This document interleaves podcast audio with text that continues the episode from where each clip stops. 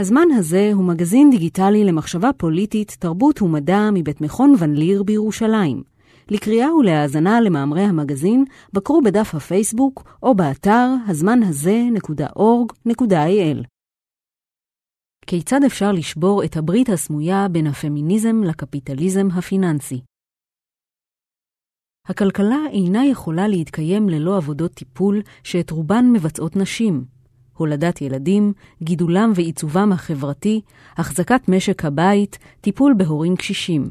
אלא שהכלכלה הניאו-ליברלית אינה מתגמלת את רוב העבודות הללו, מפוררת את מנגנוני הרווחה ומייצרת משבר גלובלי של משפחות המתקשות לקיים את עצמן.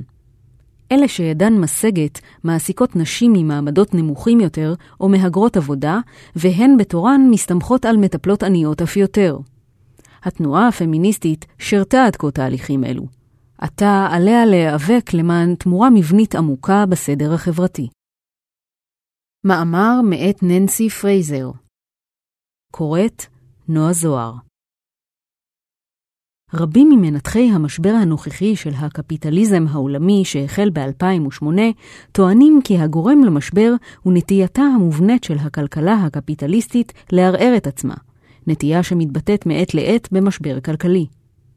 זוהי השקפה נכונה בסך הכל, אבל היא אינה מציגה את התמונה המלאה של הנטייה המשברית הטבועה במערכת הקפיטליסטית הנוכחית, מפני שהיא מבינה אותה באופן צר מדי, במונחים של המערכת הכלכלית בלבד. הבנה רחבה יותר של המערכת הקפיטליסטית ושל המשבר שהיא נתונה בו, חייבת לכלול אלמנטים שהודרו מהכלכלה הרשמית שלה. אלו אלמנטים שמספקים תנאים חיוניים לתפקודה של הכלכלה, אך נחשבים באופן פרדוקסלי כחיצוניים לה. חישבו למשל על הפיכתו של הטבע למקור בלתי נדלה כביכול של חומרי גלם ולפח אשפה לפסולת תעשייתית. אי הכללתם של משאבי הטבע במערכת הכלכלית הרשמית מאפשרת לנצל אותם באופן שאינו בר קיימא, ומובילה להריסתם, וכך מאיימת על המערכת הקפיטליסטית עצמה. אלמנט לא כלכלי נוסף שהודר מהכלכלה הקפיטליסטית הרשמית באופן דומה הוא מלאכת הטיפול, caregiving, הולדה, גידול וחברות של ילדים, החזקת משק בית, בישול וניקיון, טיפול בבני משפחה קשישים, בניית קהילות ופעילויות רבות נוספות. אנחנו יכולים לקרוא לתחום הפעילות הזה שעתוק חברתי, social reproduction, מפני שהוא מערב יצירת חיים, עיצוב סובייקטים אנושיים, ותמיכה בקיומם כיצורים ביולוגיים, חברתיים ותרבותיים. תהליכים של שעתוק חברתי סווגו היסטורית כתפקיד של נשים, אף על פי שגם גברים השתתפו בהם תמיד, במידה כזאת או אחרת. על אף תפקידו הכלכלי העצום של השעתוק החברתי, אין לו בדרך כלל ערך כספי, ומתייחסים אליו כאל עבודה הנעשית בחינם. בחברות קפיטליסטיות, רוב הפעילות הזאת, גם אם לא כולה, מתנהלת מחוץ לשוק, בבתים, בשכונות, בארגוני חברה אזרחית, ברשתות בלתי פורמליות ובמוסדות ציבוריים כגון בתי ספר, ורק חלקה הקטן מתנהל כעבודה בשכר. בדרך זו, הכלכלה הקפיטליסטית נהנית מכל הפעילויות הללו בלי לשלם עליהן. המשבר בשעתוק החברתי עומד כיום בלב השיח הציבורי. לעתים קרובות הוא נתפס כבעיה של מחסור בזמן או של איזון בית עבודה, כלומר בעיה של איזון בין הלחצים השונים שעימם מתמודדים פרטים ומשפחות, בניסיונם לגדל משפחות ולהחזיק משקי בית וגם לעבוד שעות ארוכות. את חומרת המצב ממחישה תופעה חדשה בארצות הברית, פריחתן של משאבות חלב אם חשמליות בגרסות הייטק יקרות.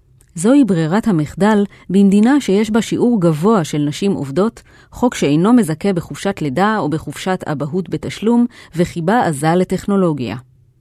כאשר המחסור בזמן חמור, משאבת חלב חשמלית כפולה ולא ידנית היא מוצר נחשק ביותר, המאפשר לאם העובדת לשאוב חלב משני השדיים בבת אחת, תוך כדי נהיגה לעבודה בכביש המהיר.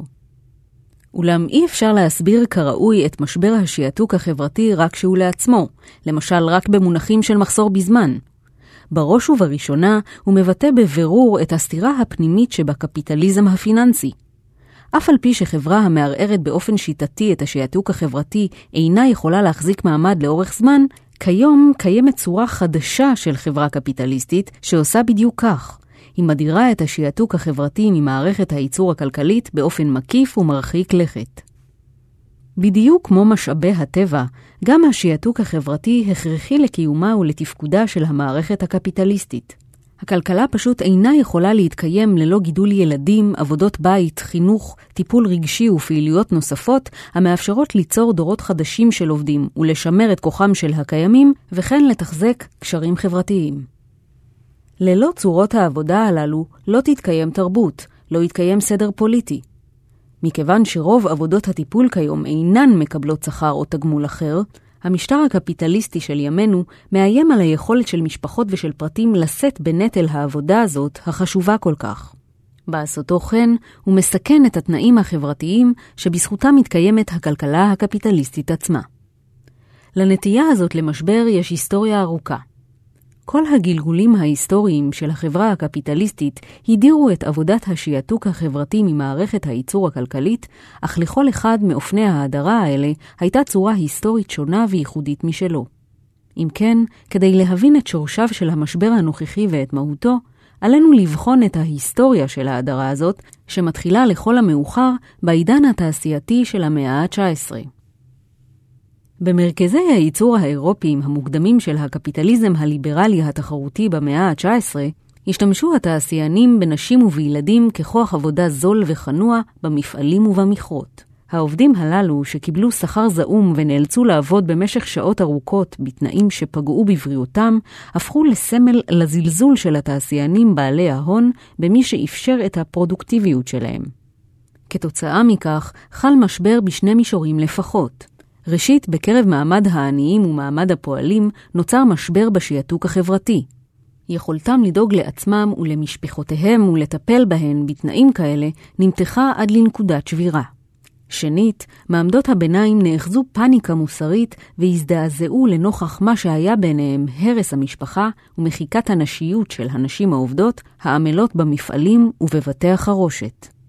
עם הזמן, החברות התעשייתיות מצאו משאבים לניהול המשבר הכפול הזה באמצעות קידום חקיקה מגוננת, אם כי היא מוגבלת. הרעיון היה לייצב את תחום השיעתוק החברתי באמצעות הגבלת ניצולם של נשים וילדים. בפתרון הזה שהובילו רפורמטורים בני המעמד הבינוני וארגוני עובדים חדשים שקמו, עורבבו יחד מניעים שונים, ובהם הגנה על החברה מפני הכלכלה הנצלנית ושיכוך החרדה המוסרית הוויקטוריאנית מפני מחיקת הנשיות והאחדה המגדרית. לצד הגבלת ניצולם של נשים וילדים בשוק העבודה, החלה להתפתח רפורמה שהתמודדה עם הפאניקה המוסרית החדשה. הבניה מגדרית חדשה שהתבססה בתקופה זו, הובילה להתגבשותם של שני מרחבים נפרדים. מצד אחד, העולם חסר הרחמים של הייצור הכלכלי שהוגדר כעולמם של הגברים, ומהצד השני, המרחב הביתי, גן עדן בעולם אכזר, שהיה מרחבן של הנשים שנתפסו כמלאך שבבית. זה היה הרגע שבו נוצרה המשפחה בצורתה המודרנית, וגם הרגע שבו נוצרה עקרת הבית. כך הופיעה צורה מודרנית חדשה של הכפפת נשים. אם כן, החל בתקופה זו נותקה עבודת השיעתוק החברתי מהעולם הרחב יותר של הפעילויות האנושיות, שקודם לכן הייתה בו הכרה בעבודתן של הנשים. כעת היא צומצמה למרחב הביתי החדש. הייצור הכלכלי שהיה מקושר עם גברים תוגמל בשכר של ממש, אך פעילויות השיעתוק החברתי שהיו מקושרות עם נשים לא תוגמלו בכסף, אלא נחשבו לביטויים של אהבה ומידה טובה, וגילמו אידיאל חדש של נשיות ביתית. בעולם החדש הזה, שבו הכסף הפך לאמצעי כוח עיקרי, העובדה שעבודת השיעתוק החברתי לא תוגמלה בשכר, חתמה סופית את העניין. מי שביצעו את עבודת השיעתוק החברתי הוכפפו מבחינה מבנית למי שהרוויחו שכר כספי, גם אם עבודתן היוותה תנאי הכרחי לקיומה של עבודה בשכר. בפועל, התברר כי הפתרונות של המאה ה-19 למשבר שנוצר כתוצאה מהדרתן של מלאכות הטיפול ממערכת הייצור הכלכלית היו ראויים למדי. למרות החקיקה המגוננת החדשה, השכר נותר נמוך מהרמה הדרושה להחזקת משפחה, הצפיפות והזיהום שללו כל אפשרות לפרטיות ופגעו בבריאות, ואפשרויות התעסוקה, אם היו בכלל בנמצא, היו נתונות לתנודות פראיות והושפעו מפשיטות רגל, משווקים קורסים ומפניקה כלכלית. ההסדרים הללו גם לא סיפקו את העובדים. בנחישותם לקבל שכר גבוה יותר ותנאים טובים יותר, הם הקימו איגודי עובדים, פתחו בשביתות והצטרפו למפלגות פועלים ולמפלגות הסוציאליסטיות. ככל שהחריף הסכסוך המעמדי, כך גבר הספק לגבי עתיד הקפיטליזם. זאת ועוד, התברר כי התגבשותם של שני מרחבים נפרדים, מקום העבודה עבור הגבר המפרנס והבית עבור האישה עקרת הבית, הייתה בעייתית באותה מידה. מצבן של נשות מעמד הפועלים העניות והמוגזעות לא אפשר להן לענות על האידיאלים הוויקטוריאניים של אשת החיל, המלאך שבבית. החקיקה המגוננת אולי מיתנה את ניצולן הישיר, אך לא סיפקה להן כל תמיכה כלכלית או פיצוי על אובדן השכר. גם נשות המעמד הבינוני שיכולות היו לעמוד באידיאלים הוויקטוריאנים, לא תמיד היו מרוצות. הן אמנם נהנו מנוחות חומרית ומיוקרה מוסרית, אבל גם הן נאלצו להתמודד עם מעמד חוקי שולי ועם התלות הממוסדת בבעל. דינמיקה שונה, ברוטלית יותר, התפתחה בפריפריה שמחוץ למרכזי הייצור האירופיים. שם, בעוד הקולוניאליזם רומס את האוכלוסיות המקומיות לשם ניצול המשאבים המקומיים, לא היה מקום למרחבים ממוגדרים נפרדים ולא להגנה חברתית. המעצמות הקולוניאליות קידמו באופן אקטיבי חיסול צורות ילידיות של שיעתוק חברתי. איכרים נבזזו וקהילותיהם הוחרבו על מנת לספק בזול מזון, טקסטיל, מחצבים ואנרגיה, שבלעדיהם ניצול עובדי המטרופולין על ידי התעשיינים לא היה משתלם. באמריקה באותה עת נוצלה יכולת ההולדה של הנשים המשועבדות לטובת שורת הרווח של בעלי המטעים. משפחות עבדים נקראו דרך קבע, ובני משפחה נמכרו לבעלים שונים. מתוך איי החורבות של השפל הגדול ומלחמת העולם השנייה, צמח סוג חדש של קפיטליזם, ששיקם את היחסים שבין השעתוק החברתי ובין מערכת הייצור הכלכלית, הקפיטליזם המדינתי. משטר זה, שהיה בשיאו מאמצע שנות ה-40 ועד שנות ה-70, כלל הן את מדינות הרווחה הסוציאל-דמוקרטיות שהוקמו בעולם הראשון, והן את הכלכלות הריכוזיות המתפתחות של העולם השלישי. הקפיטליזם המדינתי נטרל את בעיית ההדרה של השעתוק החברתי ממערכת הייצור הכלכלית באמצעות גיוס המדינה לתמיכה בעבודות הטיפול וקיום משק הבית. באמצעות מידה של אחריות ציבורית על הרווחה החברתית, המדינות של עידן חדש זה מיתנו את השלכותיהם ההרסניות של הניצול ושל האבטלה ההמונית על השעתוק החברתי. גם במקרה הזה, המניעים היו מעורבים ולא רק נאצלים.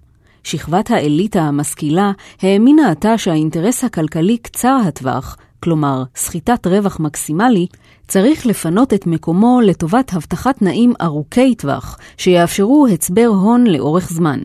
יצירתו של המשטר המדינתי נועדה להציל את המערכת הקפיטליסטית מפני נטייתה להרס עצמי, וכן מפני איום המהפכה המרחף ממעל. כדי להבטיח פרודוקטיביות ורווחיות, היה צורך לטפח כוח עבודה בריא ומשכיל שמושקע במערכת, כזה שאינו אספסוף מהפכני לבוש בלועים. השקעה ציבורית בתחום הבריאות, החינוך, הטיפול בילדים והפנסיה, המלווה בהפרשות מעסיק, נתפסה כהכרח בעידן שבו המערכת הקפיטליסטית חלחלה עמוק כל כך אל תוך חיי החברה, עד כי המעמדות העובדים לא החזיקו עוד באמצעים לשעתוק חברתי משלהם. במצב זה לא הייתה ברירה אלא להכניס את השעתוק החברתי תחת כנפיה של המסגרת הממסדית של הסדר הקפיטליסטי, המדינה. אך היו אלה בראש ובראשונה המעמדות העובדים, נשים וגברים כאחד, שהובילו ממניעיהם שלהם את המאבק למען הרווחה החברתית. מבחינתם, הם היו ראויים לחברות מלאה כאזרחים בחברה דמוקרטית, ומכאן לכבוד, לזכויות, למכובדות ולרווחה חומרית, ועל פי התפיסה המקובלת, כל אלה דרשו חיי משפחה יציבים. אם כן, באמצעות אימוץ הסוציאל-דמוקרטיה, מעמדות העובדים גם העלו על נס את השעתוק החברתי עצמו כנגד הטוטליות של הייצור הכלכלי. לפיכך, שירותי הרווחה שסיפקה המדינה לאחר מלחמת העולם השנייה נבעו מפשרה מעמדית וסימלו התקדמות דמוקרטית לעומת החקיקה המגוננת המינימלית של המשטר הקפיטליסטי במאה ה-19. לפחות מבחינת העובדים, בני אוכלוסיית הרוב האתני שהתגוררו בליבה הקפיטליסטית של המדינות המפותחות, ההסדרים הללו הפחידו את הלחץ הכלכלי על חיי המשפחה ועודדו אינטגרציה פוליטית. עם זאת, בטרם נמהר להכריז על תור זהב, עלינו להכיר בתנאים שאפשרו את ההישגים הללו.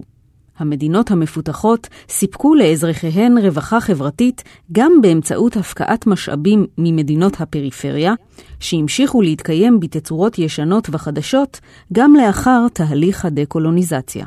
המדינות הפוסט-קולוניאליות הפנו בינתיים את עיקר משאביהן, שהניצול האימפריאלי דלדל אותם זה כבר, למיזמי פיתוח רחבי היקף.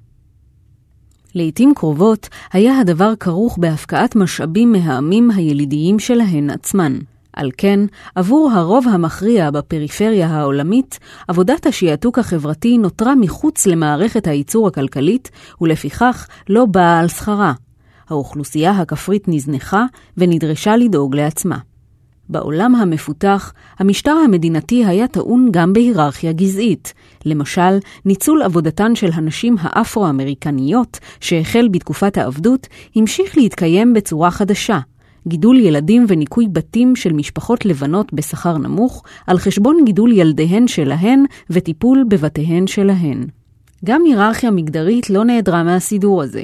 בתקופה מסוימת, משנות ה-30 ועד סוף שנות ה-50 בערך, כלומר לפני שזכו התנועות הפמיניסטיות לחשיפה ציבורית רחבה, לא היה כמעט מי שיערער על התפיסה שקבעה כי הקיום בכבוד של מעמד הפועלים מחייב משכורת משפחתית אחת שמביא האב, סמכות גברית במשק הבית, והגדרה ברורה של ההבדלים המגדריים. כתוצאה מכך, הנטייה הכללית של הקפיטליזם המדינתי במדינות המפותחות הייתה להעלות על נס את מודל המשפחה ההטרונורמטיבית שבה הגבר מפרנס והאישה עקרת בית. מערכת הרווחה נתנה משנה תוקף לנורמות הללו. בארצות הברית, למשל, קצבאות הרווחה סיפקו סיוע דל לנשים ולילדים לבנים שלא נתמכו במשכורת של גבר, סיוע שסטיגמה בצידו. ובה בעת הציעו ביטוח סוציאלי מכובד לגברים עובדים שפרנסו את משפחותיהם. התפיסה הגברית הממוסדת הזאת של המשפחה והעבודה נרמלה את ההטרונורמטיביות ואת ההיררכיה המגדרית, ובמידה רבה הרחיקה מהן כל אפשרות של מחאה פוליטית. מכל הבחינות הללו, הסוציאל דמוקרטיה מתנה את הניצול של השעתוק החברתי, אך גם הקריבה את שחרור האישה במשך כמה עשורים. ואולם עד מהרה החל המשטר הקפיטליסטי המדינתי להתפרק. התפוררותו הפוליטית החלה בשנות ה-60 עם עלייתו של השמאל החדש, אשר בשם השחרור הפוליטי והתרבותי התנגד להדרות האימפריאליות המגדריות והגזעיות של הקפיטליזם המדינתי ולפטרנליזם הבירוקרטי שלו. בשנות ה-70 הוא החל גם להתפורר כלכלית, כאשר הסטגפלציה, שילוב של אינפלציה וסטגנציה, משבר הפרודוקטיביות והירידה בשיעור רווחי הייצור גרמו לנאו-ליברלים לנסות ולהסיר את הרסן מהשוק. התלכדות הכוחות הללו היא שאפשרה את הקרבתה של ההגנה החברתית שסיפקה המדינה. כמו המשטר הקפיטליסטי הליברלי שקדם לו, גם הסדר הקפיטליסטי המדינתי הגיע אל קיצו במהלכו של משבר מתמשך. בשנות ה-80 כבר אפשר היה להבחין בקווי המתאר של משטר חדש שיהפוך לקפיטליזם הפיננסי הנאו-ליברלי של העת הנוכחית. משטר זה מקדם עד היום את נסיגת המדינה והתאגידים מהשקעותיהם ברווחה חברתית, ובה בעת מעודד גיוס נשים לכוח העבודה בשכר. נסיגתה של המדינה מתמיכתה בשעתוק החברתי העמיסה את מלאכת הטיפול על כתפי המשפחות והקהילות, אגב צמצום יכולתן לקיים אותה. התוצאה הייתה ארגון מחדש של השעתוק החברתי. מצד אחד, העבודה ההכרחית של השעתוק החברתי הפכה לשירות שמי שידו משגת יכול לרוכשו בשוק, לשכור מטפלת למשל, ומצד אחר, היא הפכה שוב לנטל אישי על מי שידו אינה משגת. אלה המשתייכים לקטגוריה השנייה, אנשים שאין באפשרותם לשלם עבור מלאכת הטיפול ולכן עליהם לעשותה בכוחות עצמם, הם אותם האנשים שמספקים טיפול למי שמשתייכים לקטגוריה הראשונה בתמורה לשכר נמוך. הכוח המניע העיקרי מאחורי ההתפתחויות הללו, ומה שמגדיר את המשטר הזה, הוא מקומו המרכזי של החוב בימינו, הן החוב של המדינה והן החוב של משק הבית. החוב משמש כלי בידי מוסדות פיננסיים בינלאומיים להפעיל לחץ על מדינות ולאלצן לקצץ בהוצאות החברתיות, להנהיג מדיניות צנע ולקשור קשר עם משקיעים כדי להפיק רווחים מאוכלוסיות פגיעות. החוב הוא גם זה שמאפשר במידה רבה את נישולם של עובדי אדמה בדרום הגלובלי במסגרת סבב חדש של השתלטות תאגידים על קרקעות, שנועדה לבסס שליטה בין היתר על משאבי האנרגיה, המים והקרקעות החקלאיות. החוב גם מאפשר את המשך הצבר ההון בליבה ההיסטורית של המדינות המפותחות. ככל שעבודה לא יציבה בשכר נמוך בתעשיית השירותים מחליפה את העבודה התעשייתית המאורגנת, המשכורות אינן יכולות עוד לכסות את עלויות המחיה. בכלכלת החלטורות החדשה הזאת, הצריכה הפרטית המתמשכת מחייבת להגדיל את היקף האשראי הצרכני, והוא גדל בקצב מהיר ביותר. כך מואץ המשבר של השעתוק החברתי הנובע מהדרתו ממערכת הייצור הכלכלית. הדגם הקפיטליסטי הקודם אפשר למדינות להעדיף את היעד ארוך הטווח של הצבר הון מתמשך על פני האינטרסים קצרי הטווח של חברות פרטיות, בין היתר באמצעות תמיכה בשעתוק החברתי דרך מנגנוני רווחה מדינתיים. לעומת זאת, הדגם הנאו-ליברלי החדש מאפשר להון הפיננסי למשמע מדינות וציבורים על פי האינטרסים המיידיים של משקיעים פרטיים, בייחוד באמצעות הדרישה למשוך את ההשקעה הציבורית מהשעתוק החברתי. המעניין הוא שהפמיניזם של הגל השני שגשג בנסיבות החדשות הללו של הקפיטליזם הפיננסי. התנועה, שבראשיתה ביטאה תרבות נגד רדיקלית, החלה כעת להפוך לתופעה חברתית המונית. הרעיונות הפמיניסטיים מצאו את דרכם לכל פינה בחיי החברה ושינו את ההבנה העצמית אצל כל מי שנגעו בו. האם היה זה אך צירוף מקרים שהניאו-ליברליזם והגל השני של הפמיניזם שגשגו במקביל, או שמא הייתה איזו זיקה סמויה ומשונה ביניהם? עלייתו של הניאו-ליברליזם התרחשה במקביל לתמורות משמעותיות בתרבות הפוליטית של החברות הקפיטליסטיות. באותה תקופה הופיעה נטייה חדשה להכפיף מאבקים חברתיים-כלכליים למאבקים על הכרה וזהות. כך הופיע לו ניאו-ליברליזם פרוגרסיבי חדש, המקדש גיוון, מריטוקרטיה ושוויון זכויות, ובה בעת מפורר את מנגנוני הרווחה וההגנה החברתית, ומערער את התנאים הדרושים לשעתוק חברתי. התוצאה אינה רק הפקרתן של אוכלוסיות פגיעות בידי ההון, אלא גם הגדרה מחדש של משמעות שוויון הזכויות הפוליטי במונחי השוק. כל תנועות השחרור, ובהן תנועות שחרטו על דגלן מאבק בגזענות, רב-תרבותיות, זכויות להט"ב ואיכות סביבה, הולידו זרמים ניאו-ליברליים ידידותיים לשוק.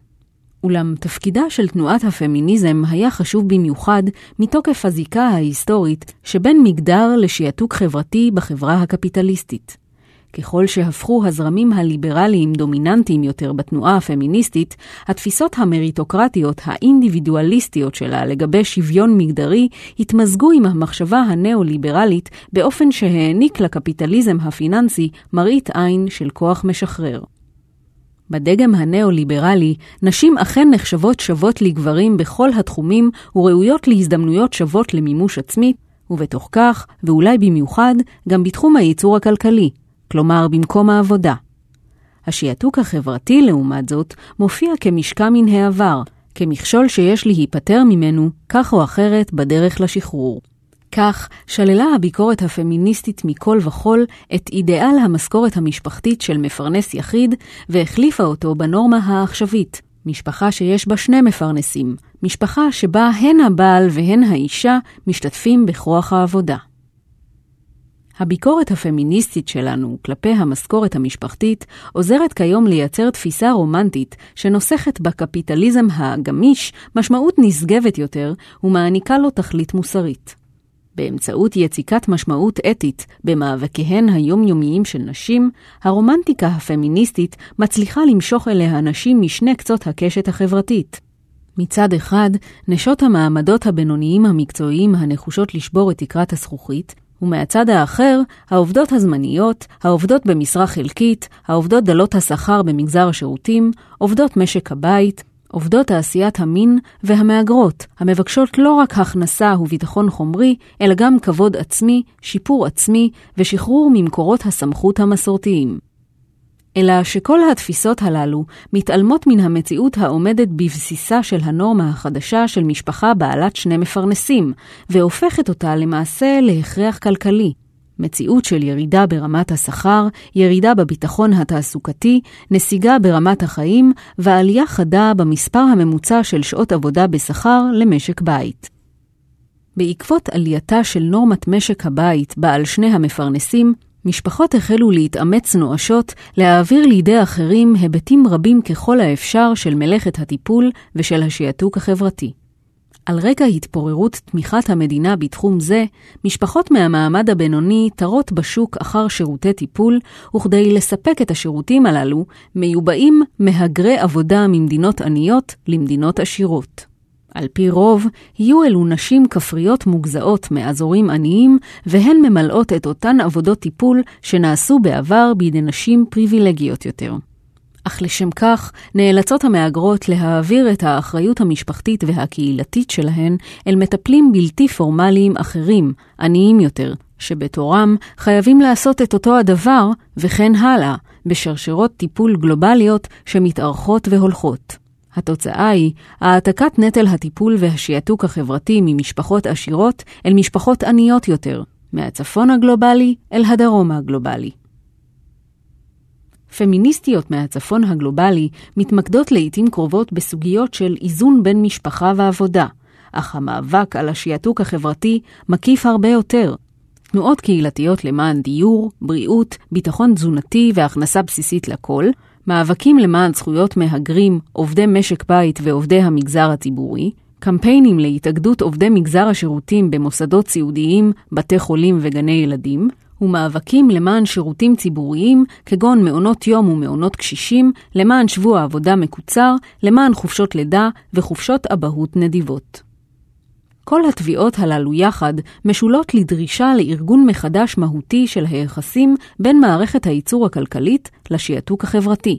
דרישה להסדרים חברתיים שיאפשרו לכל אדם, ללא הבדל מעמד, מגדר, צבע ומין, לשלב פעילויות של שעתוק חברתי עם עבודה בטוחה, מתוגמלת היטב ומעניינת. האם הסתירות הנוכחיות בקפיטליזם הפיננסי חמורות דיין כדי להיחשב משבר כללי, ועלינו לצפות לתמורה נוספת בחברה הקפיטליסטית? האם המשבר הנוכחי יעורר מאבקים רחבים ומרחיקי ראות דיים כדי לשנות את הדגם הקיים? מה יכול להחליף את המשפחה בעלת שני המפרנסים?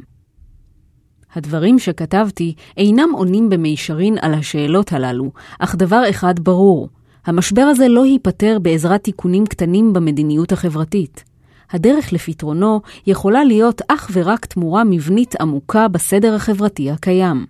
מעל הכל, יש לגבור על האופן שבו הקפיטליזם הפיננסי מנצל ומכפיף את השעתוק החברתי למערכת הייצור הכלכלית, אך הפעם בלי להקריב את שוויון הזכויות הפוליטי של הנשים או את הרווחה החברתית. ננסי פרייזר היא פרופסור לפילוסופיה ופוליטיקה באוניברסיטת ניו סקול בניו יורק. היא עוסקת בתיאוריה חברתית ופוליטית, בתיאוריה פמיניסטית ובמחשבה צרפתית וגרמנית בת זמננו. גרסה ארוכה יותר של מאמר זה התפרסמה במקור תחת הכותרת Contradiction of Capital and Care באוגוסט 2016. מובאות אחדות נלקחו גם מהמאמר פמיניזם, קפיטליזם ועורמת ההיסטוריה, שפורסם בספר קפיטליזם ומגדר, סוגיות פמיניסטיות בתרבות השוק, בעריכת ברייר גרב, אולמרט, קזין ותירוש. הוצאת מכון ון ליר והקיבוץ המאוחד ב-2017. מאמר זה התפרסם לראשונה באנגלית תחת הכותרת Feminism, Capitalism and the Canon of History ב-2009. לקריאה ולהאזנה למאמרים נוספים של מגזין הזמן הזה, בקרו בדף הפייסבוק של המגזין או באתר הזמן הזה.org.il.